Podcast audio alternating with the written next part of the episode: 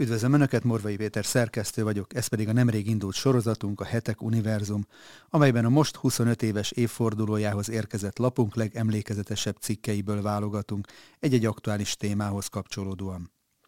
A hetek megalakulása óta figyelemmel kíséri a kereszténység legizgalmasabb, aktuális kérdéseivel kapcsolatos vitákat, értelmezéseket. Az egyik ilyen téma a korszakváltással kapcsolatos előrejelzések története, amelyről az ezredforduló előtti évben jelent meg egy máig emlékezetes sorozat. Ennek első része következik most. Minden harmadik nemzedéknek van esélye arra, hogy megélje, amit egy évszázad véget ér, de több mint 30-ból csak egy generáció szembesülhet az ezredfordulóval. Úgy tűnik azonban, hogy nem csak a kerek évfordulók közelette váltja ki az apokaliptika iránti érdeklődést. Ezek csak tovább fokozzák a már amúgy is gazdag múlttal büszkélkedő feltételezések, elképzelések és előrejelzések népszerűségét. A végről szóló tanítás, vagyis az eszkatológia alapvető kérdései végig kísérik az elmúlt 2000 év európai kultúrtörténetét. Sorozatunk első részében egy kérdéskör egyik meghatározó elemét, az ellentmondásos antikrisztus irodalom néhány jellegzetes vonását foglaljuk össze, többek között Bernard McGinn, történész magyarul is megjelent műve alapján, amelynek címe Antikrisztus, az emberiség 2000 éve a gonoszság bűvöletében. Szükséges ezért, hogy szorgosan figyeljünk, és hogy alaposan megismerjük ezt az alakot. Fontos továbbá, hogy lelkünk minden figyelmét e cél felé fordítsuk, különösen a mostani világban. Azzal a szándékkal, hogy az írásokból megismerjük ő magát és gazságait, és óvakodjunk tőle, nehogy rászedjen bennünket figyelmeztette kortársait Rudolf Walter a 16. század közepén az Antikrisztus, avagy igazi beszámoló arról, hogy közeledik az Antikrisztus című művében. Az apokaliptikus jellegű irodalom az Antikrisztus tekinti Isten és az emberiség végső ellenségének, akinek világtörténelmi szerepéről először az időszámítás előtti 6. században született Dániel próféta könyve szól. A történelem végkifejletében felbukkanó diktátorról a zsidó proféta ezt írja. Támad egy kemény orcájú, ravasságokhoz értő király, és annak nagy ereje lesz, noha nem a maga ereje által, és csodálatos képen pusztít, és jó szerencsével cselekszik, de szívében felfúvalkodik, és hirtelen elvesz sokakat, sőt a fejedelmek fejedelme ellen is feltámad, de kéz nélkül rondatik meg. A totalitárius rendszernek, az egyetemes erkölcsi szellemi értékek tagadásának e megtestesítője az ószövetségi hagyományban sem csak mint a gonoszság elvont principiuma, hanem húsvér emberi lényként tűnik fel, aki szatanikus erőkkel áll szövetségben. Ez a felfogás kiteljesedett formában jelenik meg az új szövetségi keresztény írásokban is. Az Antikrisztus kifejezést János apostol használja leveleiben, míg ugyanerről a személyről Pál, mint a törvénytelenség emberéről ír. Az Antikrisztus szó egész pontos jelentése az, hogy Krisztus helyettes.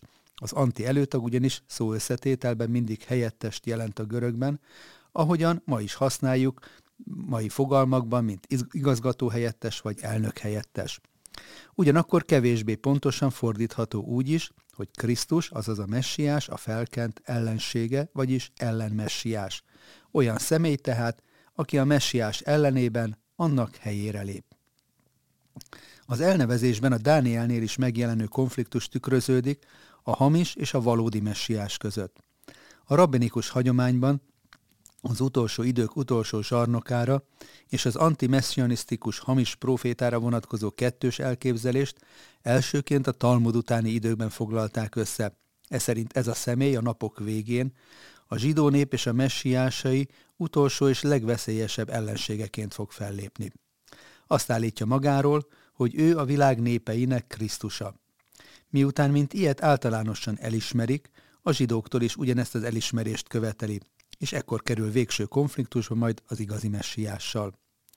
Ezt az összeütközést az Antikrisztus és hívei uralma alatt álló virágbirodalom, valamint az igazi messiás és követői között János apostol kozmikus méretűnek mutatja be új szövetségi apokalipszisében. Az Antikrisztussal kapcsolatos kérdésekről az első századtól kezdve vitatkoznak teológusok, filozófusok és művészek. Bernard McGinn felsorol néhányat ezek közül, a kérdések közül. Vajon egy antikrisztus lesz-e, vagy sok? Zsidó lesz-e, vagy pogány? Teljesen emberi lény lesz-e, vagy démon? Hamis tanító lesz-e, vagy császári zsarnok? Miféle jelek előzik meg az eljövetelét? Meddig tart az uralma? Hogyan fog elpusztulni? És vajon halála egyben a világ végét is jelenti-e? Az Antikrisztus személyét, akit János apostol a mélységből feljövő fenevadként is ábrázol, szinte minden kor megkísérelte ismert személyiségekkel azonosítani. Az egyik legfontosabb kulcsot ehhez a jelenések könyve kínálja, amely szerint, akinek értelme van, számlálja meg a fenevad számát, mert emberi szám, és annak száma 666. Az első és a második században élt keresztények a római birodalom kortárs uralkodóiban, elsősorban Néró császárban keresték a rejtvény megfejtését, bár Iréneusz püspök zsidó hagyományokra is alapozva azt állította, hogy az antimessiásnak, hasonlóan Krisztushoz, szintén zsidó származásúnak kell születnie. A harmadik században Hippolytos Iréneusz tanítványa az Antikrisztus eljövetelét mintegy 300 évvel későbbre helyezi. Szerinte a római birodalom még nem az Antikrisztus királysága, csupán egy előkészítő szakasz. Hippolytos értelmezésében a végső ellenség feltűnését megelőzi a római birodalom tíz demokráciára történő felosztása. A Hippolytos által az Antikrisztus megjelenésére jelzett végső időpont időszámításunk szerint 500 közelette elhozta ugyan Róma bukását, azonban a korszak egyháztanítói, így Jeremos, Jerem, Jeremos és Ágoston elvetették a történelem közeli végét hirdető apokaliptikus eszkatológiát. Értelmezésükben az antikrisztusok megjelenése elsősorban az egyházat elhagyó eretnekek képében valósult meg. Így mindenkinek meg kell vizsgálnia a maga lelkiismeretét, hogy vajon nem ilyene saját maga is. Az egy konkrét személyben megjelenő antikrisztus képét egy reformer szellemű szerzetes Adzo műve hozta ismét forgalomba. Adzo 950-ben megjelent Antikrisztus életrajza, elődeitől eltérően nem elsősorban írásmagyarázat, hanem elbeszélés. Így méltán tekinthető a napjainkban is virágzó apokaliptikus keresztény irodalom előfutárának. A szerzetes szerint az Antikrisztus Dán törzséből születik egy szűztől, és Babilonban látja meg a napvilágot. Galileában, méghozzá a Jézus által megfeddett városokban, Betszaidában és Korazinban nevelkedik majd. Varázslást tanul, azután Jeruzsálembe megy, hogy újjáépítse a szentét, majd körülmetéli magát, és úgy tesz, mintha ő volna a mindenható Isten fia. Az Antikrisztus három eszközt használ céljai elérésére. Ellenségeivel szemben fizikai terrort, kegyeltjei felé ajándékokat, a tömegek megnyerésére pedig természetfeletti csodákat. Adzo utal arra, hogy a korában romokban heverő római birodalom méltósága helyreáll majd. Tudós embereink egyike azt mondta, hogy a római birodalom ura ismét a frankok királya lesz. Az utolsó időben lesz az, és minden királyok közül a legnagyobb és a legutolsó lesz. Miután sikeresen kormányozza birodalmát, Jeruzsálembe megy majd, és az olajfák hegyén leteszi koronáját és jogarát. Ez lesz a római és keresztény birodalom vége és megsemmisülése. Az utolsó császár ezzel az aktussal átadja világi és egyházi hatalmát az Antikrisztusnak, aki ezt követően rövid ideig korlátlan úr lesz a földön, míg a mennyből visszatérő Jézus Krisztus megbízásából Mihály Arkangyal végrehajtja felette az olajfák hegyén az ítéletet. Adzó szerzetes apokaliptikus elbeszélése, irodalmi igénytelensége ellenére korának egyik legnagyobb bestsellerévé vált. A kutatók 171 fennmaradt kéziratát ismerik. A keresztény apologetikának érdekes következménye, hogy az utolsó idők eseményeiről szóló fejtegetések beépültek a 7. században kialakuló iszlám hitelvekbe is. Az arab nyelven Masih, vagyis messiás, Masih al-Dajjal-nek nevezett antikrisztus az iszlám hagyományok szerint zsidó származású lesz, magtalan és félszemű, aki képtelen lesz belépni Mekkába vagy Medinába.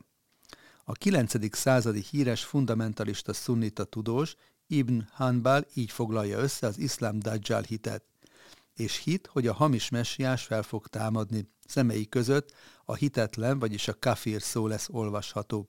És hidd, hogy ez csak ugyan így lesz, és hogy Jézus leszáll az égből, és megöli őt a jeruzsálemi lüddai kapunál. A 7. századi arab néphit szerint a Dajjal egy tengeri szigeten élt láncra verve egy kolostorban, és ez a szörnyeteg megjövendölte. Hét évvel és hét hónappal Konstantinápoly bevétele után fog megjelenni, hogy rászabaduljon a világra. A 13. században új vonásokkal gazdagodott az antikrisztus irodalom. Megjelentek az aktuál politikai célzatú apokaliptikus művek. Az irányzat elindítója 9. Gergely pápa volt, aki a vele szembeálló második Frigyes német-római császárt a tengerből kiemelkedő fenevatként nevezte el, amely az Antikrisztus közismert bibliai képe. Válaszában Frigyes sem tétovázott. A pápát a jelenések könyvében szereplő három figurával, a vörös lóval, a sárkányjal és a mélység angyalával azonosította. 9. Gergely halála után utóda, negyedik Ince pápa folytatta a harcot. A munkatársai által fogalmazott röpirat Heródeshez, Néróhoz, Nimródhoz és magához Luciferhez hasonlítja a császárt, majd így folytatja. Mivel Frigyes homlokán ott van a hatalom szarva, és szája szörnyű dolgokat szül, azt gondolja, hogy meg tudja változtatni a korokat és a törvényeket, és porba vetheti az igazságot. Az elemzést követően a röplap felszólítja a híveket, hogy ne kegyelmezzenek az istentelennek, mert ez a büszke király többet védkezett az úr ellen, mint akár büszkeségének minden fiai, és akik csak az idők folyamán megtámadták az egyházat. Frigyes publicistái válaszukban bebizonyították, hogy Innocentius pápa szavak számértéke pontosan 666, azaz negyedik Ince pápa kétségtelenül az igazi Antikrisztus. Ez utóbbi értelmezési mód hatott Luther Mártonra is, aki az 1520-ban megjelent művében, az egyház babiloni fogságában kijelentette. A pápaság valóban nem más, mint Babilon és az Antikrisztus királysága. Ugyanezen év novemberében az Antikrisztus átkozott bullája című röpiratában utasítja vissza az ellene megfogalmazott pápai vádakat. A pápa, mint antikrisztus állandó témája lett a reformáció korában született népszerű, képes hitvitázó műveknek is. Luther haláláig kitartott nézete mellett. Egyik utolsó művében, a Pápasság című könyvben ennek a leírásában így ír. Azoknak, akik ma élnek, és azoknak, akik utánunk jönnek, tudniuk kell, mit gondoltam a pápáról, az átkozott antikrisztusról, hogy bárki, aki keresztény akar lenni, óvakodhassék ettől a förtelemtől. A protestáns kihívás ellensúlyozása érdekében a tridenti zsinatot követően jezsuita teológusok hozzáláttak az antikrisztusról szóló katolikus dogmák újraértelmezéséhez. A neves hitvitázó Robert Bellarmin az Antikrisztusról, akinek semmi köze a római főpaphoz című könyvében azt állítja, hogy az Antikrisztus nem azonosítható egy kortárs intézménnyel, inkább egyetlen személynek kell lennie aki majd lezárja a világ történelmet. Nem állja meg azonban, hogy némileg kajánul ne jegyezze meg. Luther nevének latin, görög és héber olvasata éppen 666.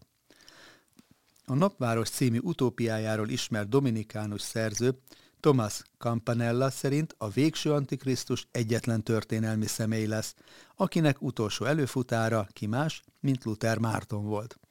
Ennek ellenére számára a kereszténység legveszedelmesebb ellenfele az egész történelemben az iszlám volt.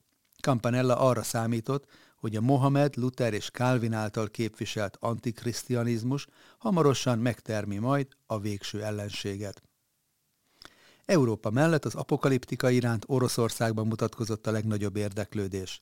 A 17. századi orosz ortodoxok hittek abban, hogy Moszkva a harmadik Róma. Miután az első Róma összeomlott az eretnekség, a második, vagyis Konstantinápoly pedig a török miatt, az orosz ortodox egyház magát tekintette a valódi keresztény ortodoxia letéteményesének, Pálapostól szavaival a visszatartó erőnek. Ezt az elhivatást azonban állandóan fenyegette az Antikrisztus küszöbön álló megjelenésével kapcsolatos félelem, amely az igazi rítus fennmaradását fenyegette. Az eszkatológikus várakozás, amely a 19. század végén Európában a biblia kritika és teológiai materializmus következtében mélypontra süllyedt, Oroszországban tovább élt. Egyik legnevesebb képviselője a Dostoyevskijel szoros kapcsolatban álló Vladimir Szolovjov volt, aki éppen száz esztendeje kezdett hozzá utolsó műve megírásához, amely a három beszélgetés a háborúról, a hatalomról és a világ történelem végéről címet viselte. Ennek a könyvnek a befejező része az Antikrisztus története, amelynek tárgya a szerző szerint nem a világ mindenség általános katasztrófája, hanem csupán korunk történelmének végkifejlete volt. Az Antikrisztus megjelenése, diadala és bukása. A könyv előszavában Szolovjov így ír.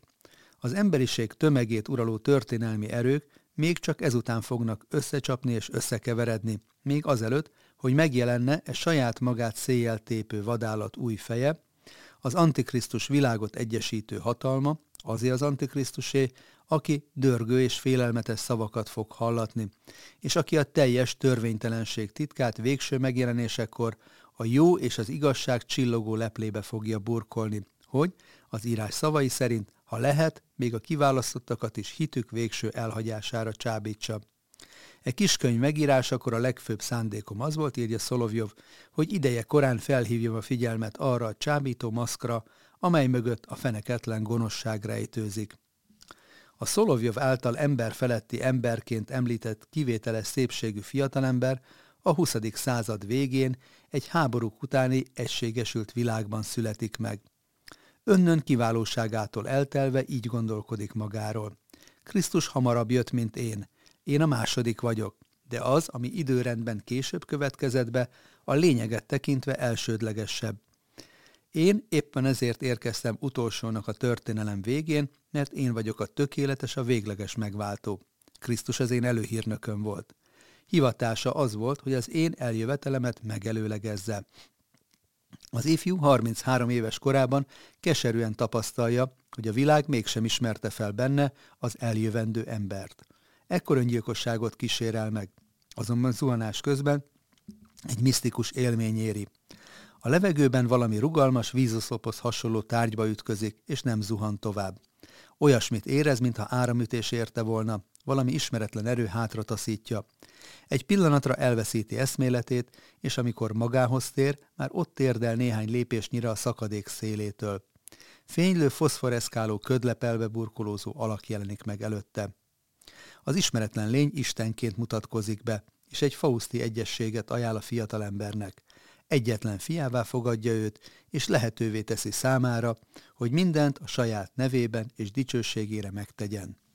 A természet feletti élménytől inspirált fiatalember ezután néhány nap leforgása alatt megírja az Egyenes út az egyetemes békéhez és jóléthez című könyvét.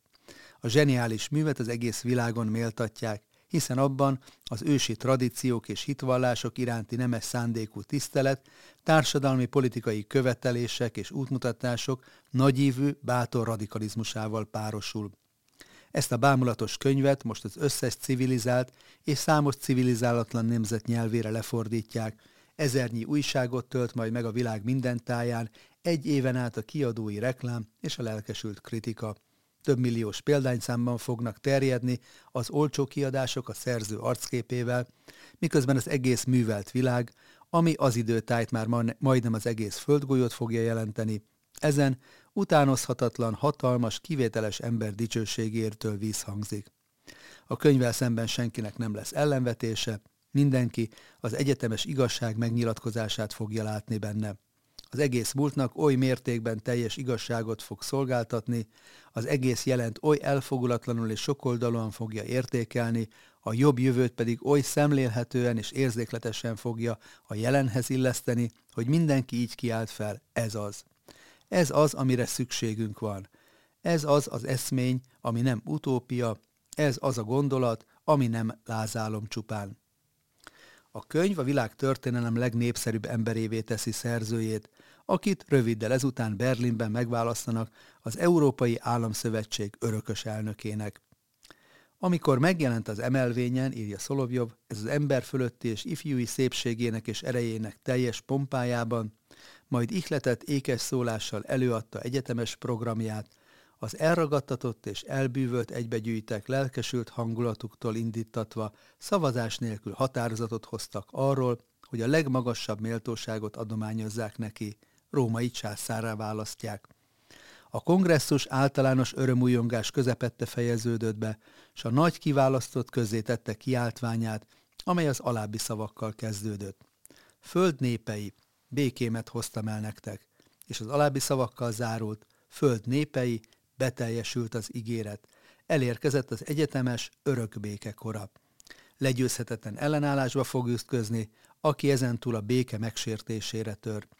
Mert a földön immár mindössze egyetlen központi hatalom van, mely erősebb minden más hatalomnál, legyen az akár különálló, akár egyesített.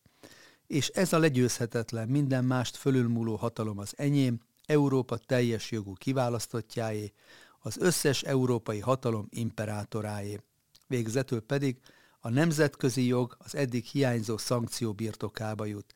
Ezentúl egyetlen hatalom sem merészkedheti azt mondani, hogy háború, amikor én azt mondom, hogy béke. Föld népei, béke veletek. A világ monarchia a szószoros értelmében egyetlen egy év alatt kialakul.